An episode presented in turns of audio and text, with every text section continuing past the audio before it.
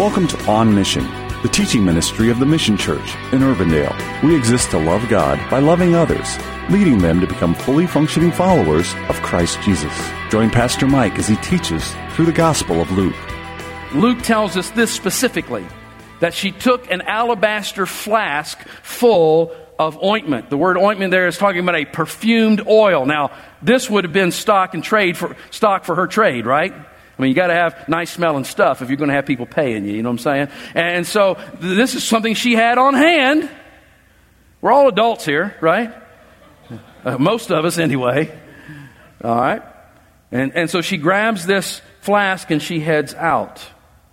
Now, Perhaps you're tempted to say, well, Pastor, all these little details you're throwing in, that Luke doesn't say that, so how can you know that? Well, look, this detail, it screams of the fact that she had some kind of encounter with Jesus. Because if she had never had an encounter with him, if she'd never heard his teaching, never saw a miracle, he had never spoken to her, why in the world would she care that Jesus is down at the Pharisee's house? And why would she take an expensive flask of perfume to go down to see him? There's only one explanation for that. And that is that somewhere, because Jesus' uh, his ministry was way out there in the public, somewhere she had heard his teaching. Somewhere, perhaps, she had seen him perform a miracle. Maybe, perhaps, even he had spoken to her and showed her some kind of kindness. So, based on the details here provided, I believe that a case can be made. Listen to this carefully that she came to the porch of that Pharisee's house to intentionally do for Jesus what his guest had omitted. Now, let me refresh the picture for us. Jesus is reclined at table.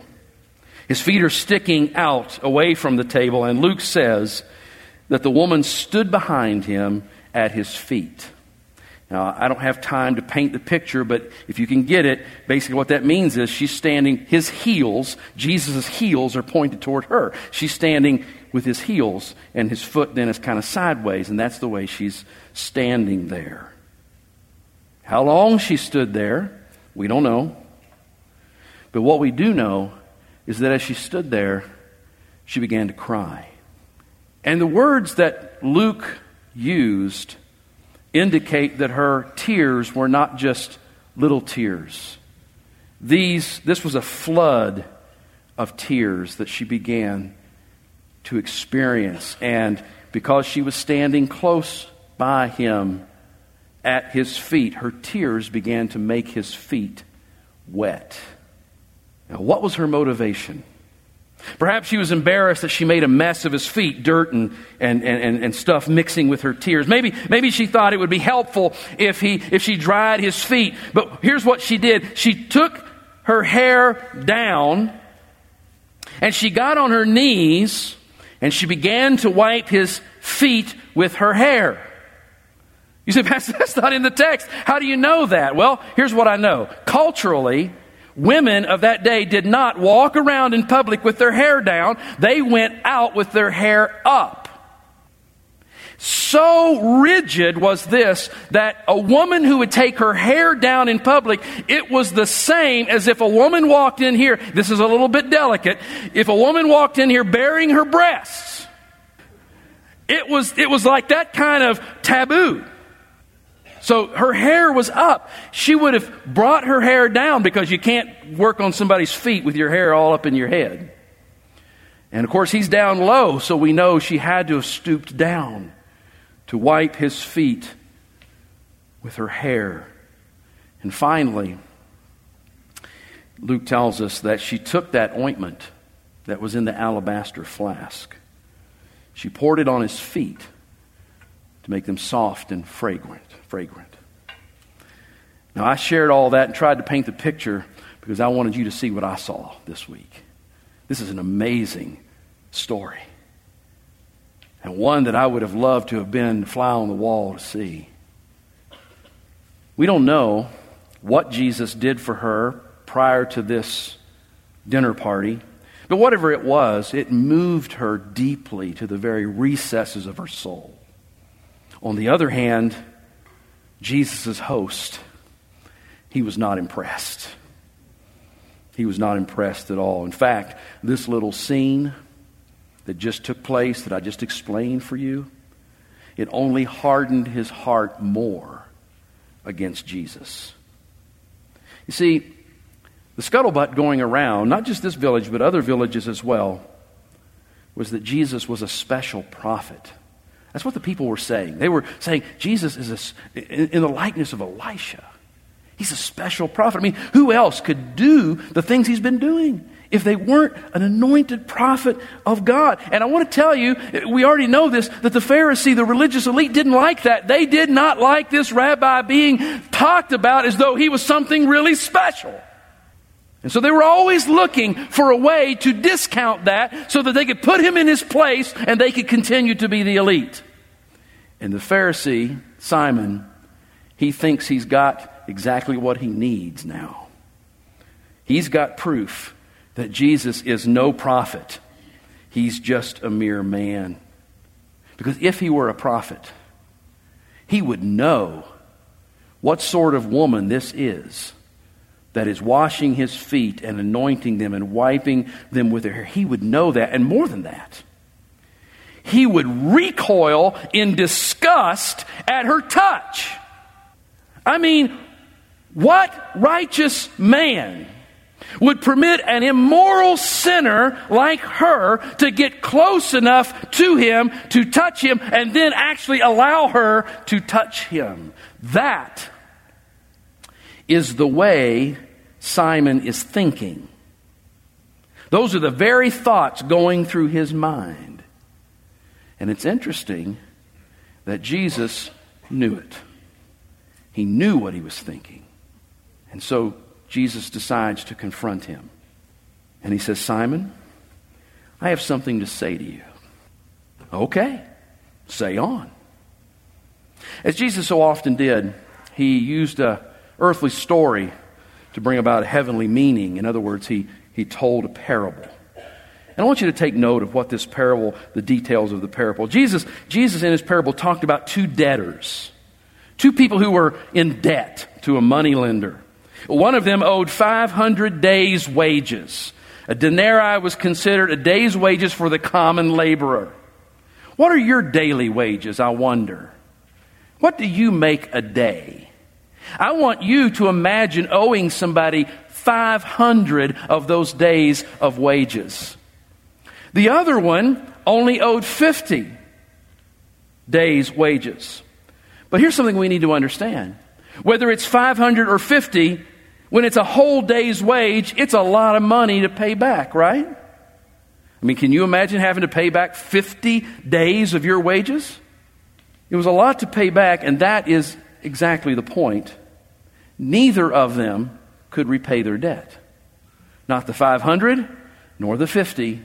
They were both left without the capacity of paying their debt. Now, Jesus tells us that even though the money lender had the right legally to have both of them arrested and both of them thrown into prison until they could pay their debt, which kind of seems kind of weird because how can you repay a debt if you're laying in prison? But maybe your relatives will come by. Maybe your friends will come and get you out and they'll pay your debt off. I don't know. But he had the right to do that. But instead of doing what you would naturally think is normal and just to do, he decides to let them both go free. He just says, okay, I forgive you. I forgive you. No more debt. You are free and clear. And then comes the application question. Jesus, after telling the parable, looks at Simon and says, Which of them will love him more? In other words, which one of those two will feel the release of their debt more? Which one will realize the magnitude of grace and mercy that has been given to them? And Simon gives the right answer. Well, the one with the larger debt. Now, before we go on with that, let me, let me identify a couple of important points for you. And this is a good place for you to reference the note guide that you picked up on your way in. As it relates to this parable, I want you to take note of this that both of the people in the parable were in debt. 100% of the people being talked about Even though it was only two, the 100% were in debt. Do you know that Romans chapter 3 verse 23 says that all of us have sinned and all of us have fallen short of the glory of God? Do you realize that every single human on this planet, some 7 billion of them, and all of the ones who lived prior, and all of the ones that are yet to come, all of us fall short of the glory of God we have a debt to God because we don't meet His standard. I want you to notice that in the parable, both of these could not pay their debt. You know what the Bible says? The Bible says in Romans chapter 6 verse 23 that the wages of sin is death. Now I want, to, I want you to answer this question in your heart. Okay? If you owe a big moral debt to God and all you're going to get paid for your sin is death, how are you ever going to pay it? Because the, the payday, the payoff for our sinful lives, our unbelief, and our rejection is death. So you got nothing to pay the debt with. Everybody's guilty, and nobody can pay. Now, I want you to see this last thing. Both of these people in the parable had access to forgiveness of their debt.